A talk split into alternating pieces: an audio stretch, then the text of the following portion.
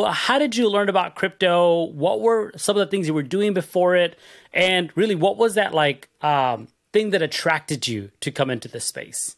I grew up playing music. I was a music major. I love music. Everything was about music. I thought tech was just for nerds. It was like the last thing on the planet I wanted to do. Um, at the same time, when I was growing up, um, I came across Napster. I don't know if you remember. Uh, and Napster was this really like it changed the world today. So anyone who's younger may just already benefit from being able to go online, the internet, TikTok, Instagram, whatever, YouTube, and listen to any song you want. Before that, just like over a decade and a half ago, right? Like not that long ago, the only way to get music was to go to a record store. And, you know, as like a teenager, I would go and it would be so much money. like that was like like two weeks of allowance. And you just have like one album at a time. So the moment for me as just someone who loves music and who loves being in bands um, to see this technology come along napster all of a sudden with napster what, the, what they did the key innovation that really changed the world was allowing me to connect directly to you or any one person and swap music, right? But I grew up on a little farm in Ohio, and um, I first started thinking about data ownership when I was a kid. Um, when I was in school, that was around when peer to peer file sharing first popped off, and my father's an intellectual property attorney. And so, in order to explore tools like Napster and LimeWire and BearShare, I had to make a presentation to my parents about the fair use statute and why my proposed usage of these tools, these file sharing tools, constituted an educational, non uh, commercial use case. I grew up in Massachusetts, went to school on the East Coast, worked in Boston for a few years, and then moved to Silicon Valley in 2013 and was looking to work in tech, uh, something that I kind of always wanted to do. And the first year I was working at a SaaS company and read the Bitcoin white paper and ultimately got really excited about Bitcoin and, and the potential for cryptocurrencies as a new computing platform, right?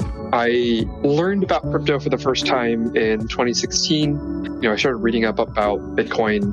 Uh, didn't know that Ethereum was a thing, and um, I got to the point where I was just having so much fun thinking about what a peer-to-peer money technology could look like that um, I used to have just diagrams and paper just like pinned up on my wall. And I would just like think about this stuff nonstop. Um, so before this, uh, I was a high school teacher, uh, an English teacher living in uh, Myanmar.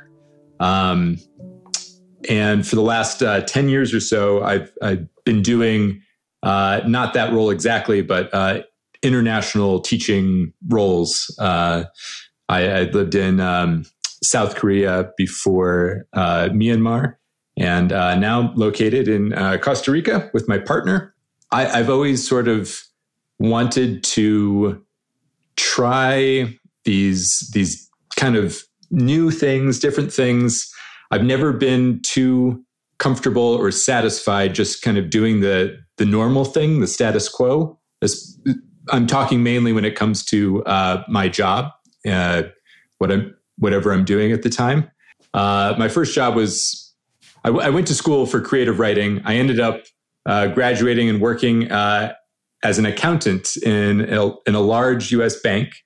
Um, totally not my background at all, uh, but it was an interesting year to learn about that world. It was actually in 2008. Uh, the so I was seeing the financial meltdown from from that perspective. Um, I decided it, it just wasn't for me. Uh, and so I quit that job. And for a while, I was a um, kind of a semi professional online poker player. And during that time, I was sort of planning what my next phase would be. I think I, I knew right away, like, uh, I wasn't going to be a professional, a committed professional poker player and, and go down that route. I think I've always been attracted to crypto. I was uh, my my early career and not not even career. I was in school. I was trying to earn money online, and I had hard times receiving that because oh, you need to have a passport to get in like a financial account somewhere. And I was I was struggling through all the services. Uh, like, oh, okay, this one allows me to uh, create an account without a passport. I don't do not more than a hundred dollars on that and all that stuff. And then when I finally learned about crypto, that was very early in my life, in second year of university. But I was in college at the time. Life got in the way. Uh, kind of dropped off my radar um, up until sort of late 2017, right before the ICO bull market. And I had a friend who was doing some sort of freelance work uh, in the crypto space over the summer and was sort of disillusioned with school and uh, kind of wanted to turn his um, sort of part-time gig into uh, a full-time company. Another one of my friends was a high school dropout and he was running a company. And so we kind of put our heads together and I thought it would be like a, a fun way to sort of pass the time while I, you know, finished up college. Crypto was the next big wave in technology. And I think it was a little early on that. And um, arguably it's still pretty early for crypto. But um, Coinbase ended up being the kind of like right place at the right time, at least within the crypto ecosystem. And I was there for a total of five years and then in 2019 left took some time off and while i was off reconnected with a an ex coinbase colleague of mine varun srinivasan and we started working on some new you know potential ideas for a new project so we could swap music over the internet the same way we might just share files right swap right we don't have to go through the middle person and that's called peer to peer or p2p right so this idea of you and me we don't need a middle person, right? Um, that blew my mind. And as a musician, just seeing all the possibilities for as a creator, how I could directly communicate with my fans or like potential fans um, and learn about new bands was like eye opening. So I immediately um, switched my, switched my study path. I ended up doing my master's in something called new media. My study was distributed system culture. So what that means is like the culture of people in P2P networks. So what do P2P networks do to society? How, you know, how does BitTorrent change music? Um, and during that study, right around the time, that's when the Bitcoin white paper was released. And so when I saw Bitcoin and I was studying P2P networks, I thought, okay, if Napster is P2P, person to person music sharing, I get it. Like Bitcoin is person to person money. Okay, right? Um, so a few years later, when I uh, when I was an undergrad, um, I continued to be fascinated by the legal wrappers that we could use to make data more free. So beyond the fair use statute, learning about things like Creative Commons licenses um, and MIT licenses to extend the uh, shareability and composability of our ideas. Um, I had the absolute best professor in the universe of all time, uh, a woman named Elizabeth Stark, who introduced me to the free and open source software community, um, to entrepreneurship, and perhaps most crucially, the idea of censorship resistant networks. Um, so when I was in school, it was around that time as well that the Arab Spring was happening. And I remember that I believe it was the Tunisian government all but turned off access to the internet. And we saw peer to peer technologies emerging in different ways, messaging apps like FireChat that could use Bluetooth to pass signals from one device to another, hopping from phone to phone to approximate a mesh network when no larger network was available. And so the idea that human resilience and human coordination can supersede even authoritarian states and the downfall of nations, um, that was a really inspiring idea for me. And I read the Bitcoin white paper. It was okay, that's a digital cash, uh, cross border, and doesn't doesn't depend on any institution. Oh, wow, that that is great. And I'm an engineer by my background, and that was that felt ex- especially good that now we could just engineer the financial system rather than rely on on a, on a bank on a, on some institutions that are run by people. So it was appealing to that part of my my personality when something is just autonomous and created by engineers, by people like me, not by people like that wear suits. I, I started volunteering. I was I was teaching uh, at a uh, English as a second language center, and through there discovered the opportunity to uh, t- teach abroad. And shortly after that, uh, I was on a plane to uh, South Korea, and that started my international uh, teaching uh, career. So I guess just all this to say, like something like crypto, I think really drew me in uh, immediately. Just seeing it as this kind of a, a frontier, a new frontier, um, similar in a way to online poker was at the time or international teaching, something maybe that was a little less explored than other areas. And so, because it's less explored, presents these very unique and fun uh, and uh, yeah, interesting opportunities. So I think that's what drew me both to crypto, at, uh, like philosophically and sort of as a as a personality wise,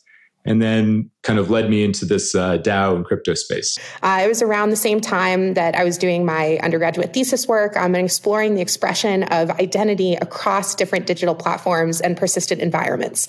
So, understanding how we show up differently on Twitter, on Facebook, on chat roulette, even in World of Warcraft. Um, so, I spent a lot of time thinking about the selective disclosure that we do as humans, deciding what parts of ourselves to share where. And it was around that time that I really started to understand the fact that there's an entire internet uh, sort of data market happening about us without us. Um, I spent a few years working on human computer interaction through connected devices. So early connected devices like, you know, home hardware like toothbrushes and mirrors, um, as well as uh, working on early autonomous vehicle experience design. Um, I also spent a little time working with another one of my beloved professors at Berkshire Hathaway uh, before I spent a little under five years at ConsenSys working on Ethereum ecosystem development um, and really where I solidified a lot of the ideas that I have and philosophies that I hold about identity as it can exist in Web3. Um, but to sort of back up, what really captured my imagination about the self sovereign future, about a connected um, world where we could live and show up in any digital or physical environment and receive a personalized experience, all of that comes from when I first fell in love with Bitcoin because it allowed us to generate identities that could interact with others and prove things without having to ask for anybody's permission. And so before I knew the term Web3 or, you know, could even envision this, uh, the incredible landscape in which we work now, it was that first instance of a censorship resistant network with autonomous key pairs um, in a manner that was more, uh, that, that offered an alternative settlement layer to the carceral state. Like that was pretty wild for me. And the idea that we both got excited about was answering the question how could you make RSS competitive with Twitter? And so the initial name of the project was RSS Plus. And that ultimately turned into Farcaster, which we've been working on for the last two years and I fell down the rabbit hole. Um, since then, I'm in crypto. It was 2012. It was it was 10 years ago. You know, then the money started rolling in, and uh, you know, I got really invested into the space and got pulled down the rabbit hole. And I, I made this decision to okay, I'm going to not accept this job, and I'm just going to fully dive down the crypto rabbit hole. And we did. And so I did that for about a year and a half uh, first time running a company. You know, I was the oldest person on the team at like, you know, 21, 22. So uh, we made a lot of mistakes. And about a year and a half in, we had to shutter the company.